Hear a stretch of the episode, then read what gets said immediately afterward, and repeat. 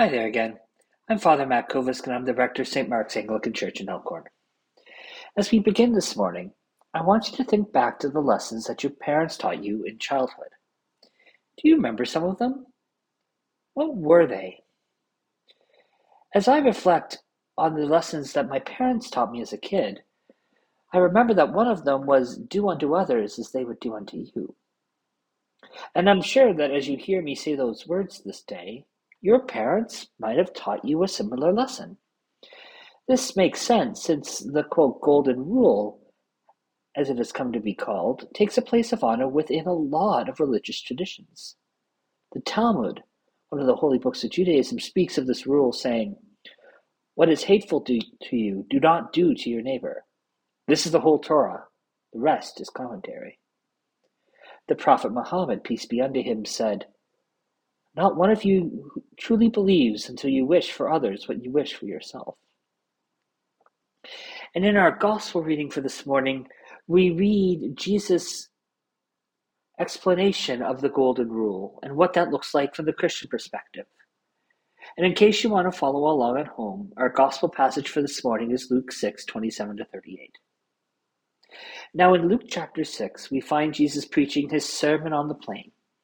This is Saint Luke's version of Jesus' Sermon on the Mount that we find in Saint Matthew's Gospel, chapters five through seven. The obvious difference between the two stories is the location of Jesus Christ as he teaches about the kingdom of God. And frankly, I don't think that this is an oversight on the two Gospels' parts. Saint Matthew's focus, as he is writing his Gospel, is that Jesus Christ is the long-awaited Messiah, the one who comes to fulfill the law. And for Saint Matthew, it would make, make sense that Jesus would be teaching from a higher place, since he is, after all, the Messiah. However, for Saint Luke's Gospel, Jesus is the Son of God because of who he includes. For Saint Luke, it makes sense that the Messiah, the Son of God, is on the same plane as the rest of us.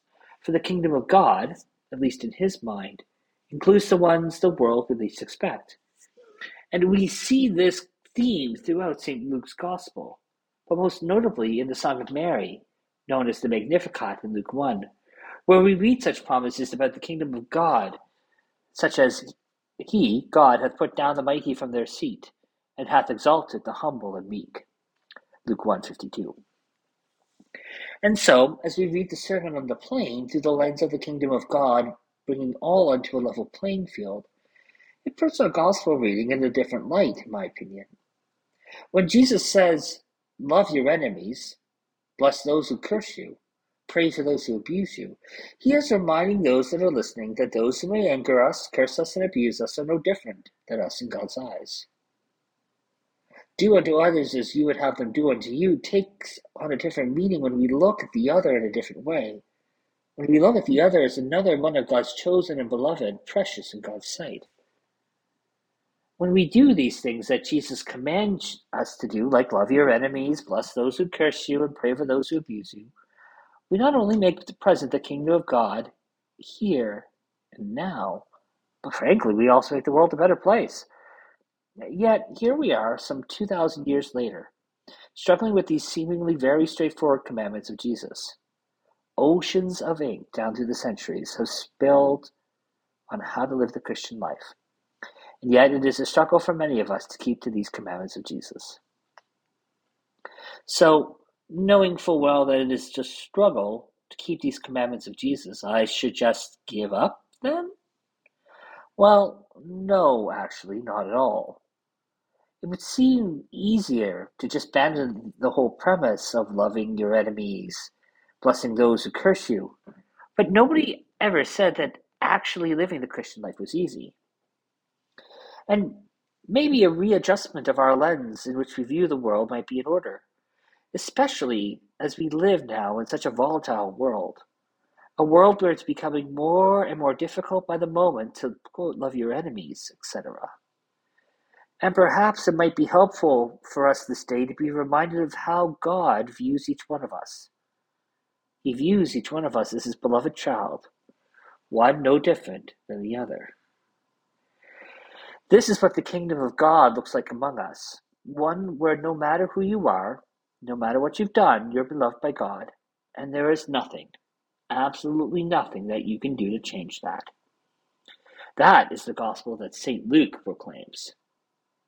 And it might also be helpful for us to remember that Saint Luke's gospel places Jesus Christ as the Messiah, for who he includes in the kingdom of God, people you and I would least expect. When Jesus tells us to love our enemies, bless those who curse you, et cetera, though, this call is not about accepting abuse from others, but rather declining to participate in the human cycles where we exact vengeance and retribution one to another. It is so easy for us to fall into these human cycles because we see, when we see somebody hurt us, we want to hurt them back because we want them to know how we feel. What Jesus Christ is reminding us in the Sermon on the Plain is that love is not about keeping a ledger of how people have wronged us. Love, that Greek word agape, God's love is not transactional. That is, God does not love us because we do things that please him, but rather, God loves us no matter what.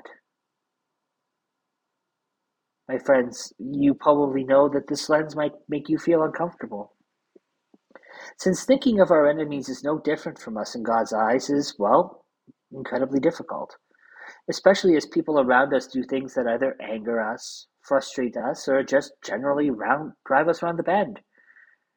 And part of our discomfort may come from our past experiences in life where others have bullied us, where others have shown hatred towards us, where others have kept a ledger of all that we have done wrong to them, and have used that ledger to exact pain and suffering upon us.